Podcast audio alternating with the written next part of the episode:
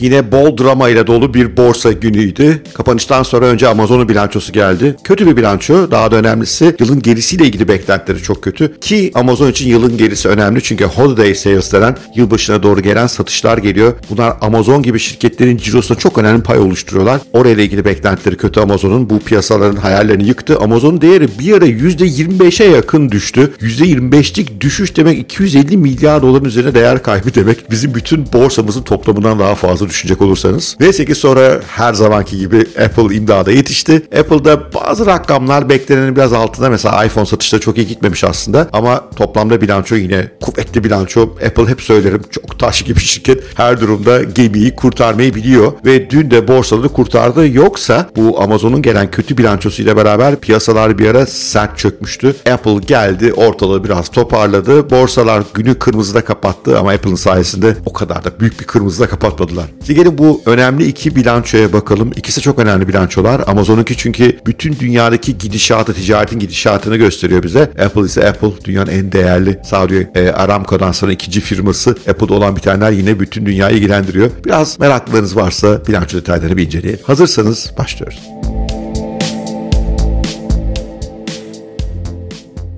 Önce kötüyle başlayalım ki iyinin değeri daha çok anlaşılsın. Çünkü Apple hakikaten bu zor dönem için muazzam işler başarıyor. Baktığımızda Amazon'a cirosu 127.1 milyar dolar gerçekleşmiş. Beklenti 127.63. Burada 500 milyonluk bir kayıp var. Karlıkta ise beklenti 22 centmiş hisse başına 28 cent gerçekleşti. Aslında burada beklentiyi aşmış. Amazon Web Services yani bulut hizmetleri herkes buna çok önem veriyor. Çünkü Amazon esas karlı bölümü. Orada işte biraz sorun var. 20.5 milyar dolar gerçekleşme var. Beklenti 21 milyar dolardı. Aslında baktığınızda çok kötü bir bilanço değil. Gerçi detayına baktığımızda karlılıkta çok sorun olduğunu göreceğiz ama böyle ilk bakışta çok fena değil gibi gözüküyor. Esas ama sıkıntının yaşandığı yer Amazon'un gelecek beklentileri. Amazon diyor ki son çeyrekte 140 ile 144 milyar dolar arasında ciro yapacağım. Oysa piyasanın beklentisi 155 milyar dolardı. Bu olayı bozdu. Çünkü herkes biliyor ki Amazon gibi şirketler için yılın bu son çeyreği son derece önemli. İşte bundan sonra ani çöküş başladı. Açıkçası ben biraz Amazon'un oversold bölgesine gittiğini düşünüyorum. Bu bir yatırım tavsiyesi değil ama aşırı bir tepki geldiği düşünüyorum. O tepkinin bir bölümü yarın biraz telafi olabilir. Ama olan oldu ve bir ara %25'lik değer kaybı vardı. Gelin Amazon'un gelir tablosuna biraz detaylı bakalım. Öncelikle ürün satışları net product sales 54 milyar 876 geçen sene aynı çeyrek bu sene 59 340 %7-8'lik bir tırmanış anlamına geliyor enflasyona yakın. Yıl toplamına baktığımızda geçen sene göre sadece 2 milyar dolarlık bir artış var. Bu da Amazon'un yıl toplamında enflasyona yenildiğini gösteriyor. Hizmet satışları iş toparlamış. Hizmet deyince Amazon Web Services ve reklam gelirleri gibi gelirler var. Geçen sene 55, bu sene 67, yıla yılda 162, 192. Burası Amazon'un nispeten iyi giden bölümü diyebiliriz. Ama maliyetler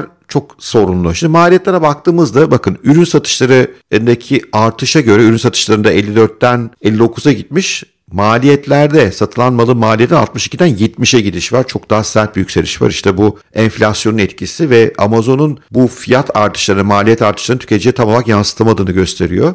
Fulfillment dediğimiz işte depo dağıtım hizmetleri 18'den 20'ye çıkmış. Teknoloji hizmetleri ve içerik hizmetleri dediği hizmetler. Burada işte web servisleri e, yönetmek var. Bir yandan da büyük bir içerik yönetimi var. Fotoğraflar vesaire bütün bunları düşünecek olursanız buradaki tırmanış çok ciddi 14'ten 19'a satış pazarlama daha fazla satış pazarlama faaliyetine gerek duymuş. Buradaki tırmanış yine yüksek ve bir yandan da genel giderlerini pek kontrol altına alamamış. Yani %50'ye yakınlık artış var ve böyle baktığımızda toplam işletme giderleri, faaliyet giderleri 105 milyardan 124 milyara çıkmış. Bu da esas faaliyet karının 4 milyar 852'den 2 milyar 525'e inmesi düşmesine neden olmuş. Dün hatırlarsanız benzer bir bilançoyu Meta'da da görmüştük. Yıl toplamına baktığımızda durum daha da kötü. Geçen sene ilk 9 ayda 21 milyar 419 milyon kar yaparken bu sene kar 9 milyar 511'de kalmış. E, piyasa tabii bundan hiç ama hiç hoşlanmadı. Şu ana kadar şirketin esas faaliyet karlılığını inceledik. Pek iyi değil, ciddi bir düşüş var geçen seneye göre. Peki faaliyetler için neler var? Faiz gelirleri, faiz giderleri var. Orada pek önemli değişim görmüyorum. Ama other income, diğer gelirler veya giderlerde ciddi bir değişiklik var. Geçen sene eksi 163 milyonken bu sene artı 759 milyon bu çeyrekte. Bu nereden geliyor biliyor musunuz? Bu muhtemelen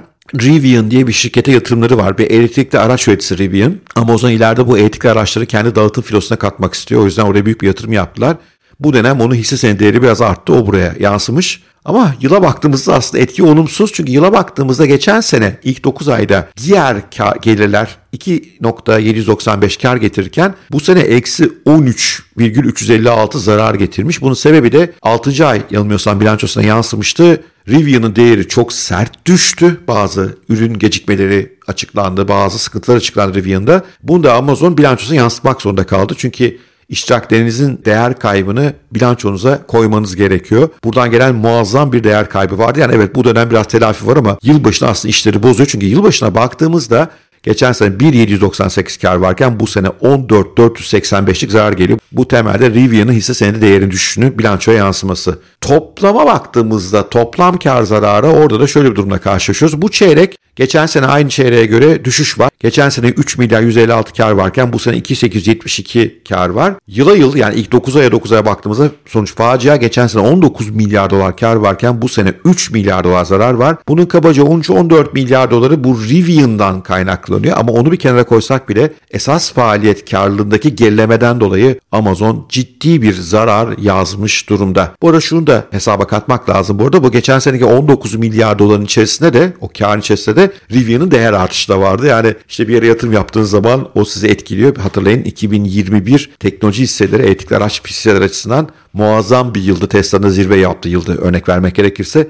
O da orada olumluydu ama yani dibe baktığımızda durum hiç iyi değil. Beni daha çok ilgilendiren bölüm baktığımda esas faaliyetlerde olan bitenler ve esas faaliyetlerde olan bitenler zaten üzücü. 21 milyar kardan 9,5 milyar kara iniş. Beni esas ilgilendiren bu. Hani Rivian meselesi gelir gider o ayrı. Piyasa işte bu bilançodan hoşlanmadı. Amazon'un bu kötü sonuçları piyasaları uçurumdan aşağı yuvarladı. Neyse kabaca yarım saat sonra Apple imdada yetişti ve her zamanki gibi yine harika bir bilanço var. 90.1 milyar dolar ciro var. Bu beklenen 88.9'un üstünde. Net kar hisse başı 1.29 beklenen 1.27 idi. Bundan sonraki yılın geri kalanı ile ilgili bir %8'lik büyüme yavaşlaması bekliyor. Ama bu da Amazon kadar karamsar değil. Piyasalar bundan da hoşlandılar. Piyasaları korkutan tek yön iPhone satışlarının beklenenin biraz altında gelmesiydi. Bunu neyle telafi etmiş Apple? Mac satışlarıyla okula dönüş döneminde Amerikalı ve Avrupalı öğrencilere epeyce bilgisayar satmayı becermiş gözüküyorlar. Piyasa önce Apple'ın bilançosunda da bir moraller biraz bozuldu. Bu son çeyrekte kötü satış bekliyor diye fakat diplere bakınca, derinlere bakınca Apple'ın yine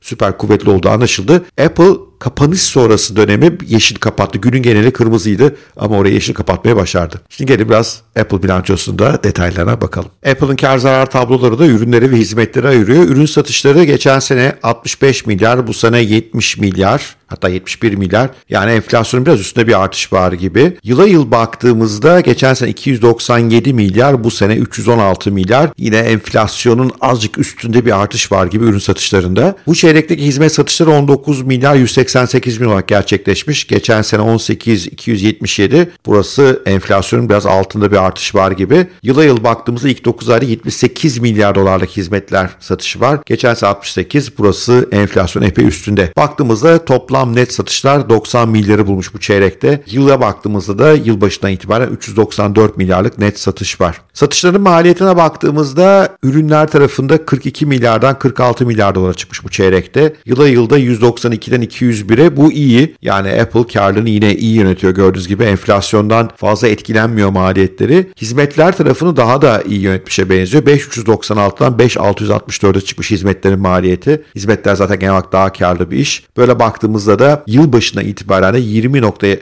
715'ten 22.075'e çıkmış hizmetlerin maliyeti. Hizmetler satışındaki artışına kıyaslarsak burada aslında kadar karlı olduğunu görüyoruz. Hizmetler satışında 68'den 78'e, maliyetlerde ise sadece 20'den 22'ye tırmanış var. Hatta 21'den 22'ye bile denebilir. Toplam esas faaliyet masraflarına baktığımızda araştırma geliştirmeye harcadığı parada bir miktar artış var. Geçen çeyrek 5772, bu çeyrek 6761. Yılbaşına itibaren epey artırmış. 21'e 26 yapmış. Satış ve genel giderlerini iyi yönettiğini görüyoruz Apple'ın. 5616'dan 6440'a çıkış var. Yani bu yine satışlardaki artış oranının altında kalmış gibi gözüküyor.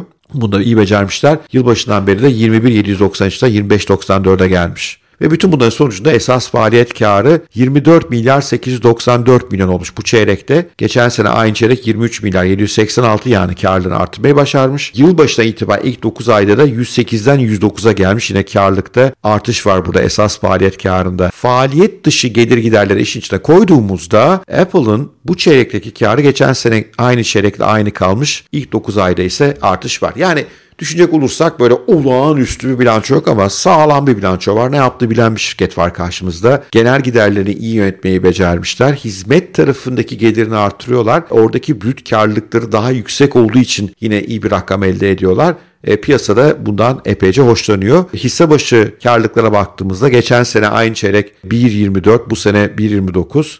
Geçen sene ilk 9 ay 5.61 bu sene 6.11 yani orada da tırmanış devam ediyor. Ülkeler bazında daha doğrusu kıtalar bazında satışlara baktığımızda Amerika'da güçlü bir Apple görüyoruz. Avrupa'da biraz daha zayıf ama yine de iyi bir Apple görüyoruz. Çin'de bir yavaşlama var gibi gözüküyor. En az artış orada gelmiş gibi gözüküyor. Japonya'da düşüş var. Japon ekonomisi bayağı sıkıntılı biliyorsunuz. E, Asya Pasifik'in gerisi dediğimiz bölgede ciddi bir artış var. Böyle baktığımızda toplam 90 milyar dolarlık satışla bu çeyrek iyi bir çeyreğe benziyor Apple'a. Evet Apple'ın bilançosunda görmüş olduk. Aslında Apple, Amazon, Netflix, Google, Meta epey çok bilanço inceledik bu dönemde. Umarım yararlı olmuştur sizler için. Resesyonun nereye doğru gittiğini başımızın ne kadar dertli olduğunu analiz ettik. Çok özetlemem gerekirse resesyon var. Bütün bilançolarda resesyon etkilerini görüyoruz şu anda.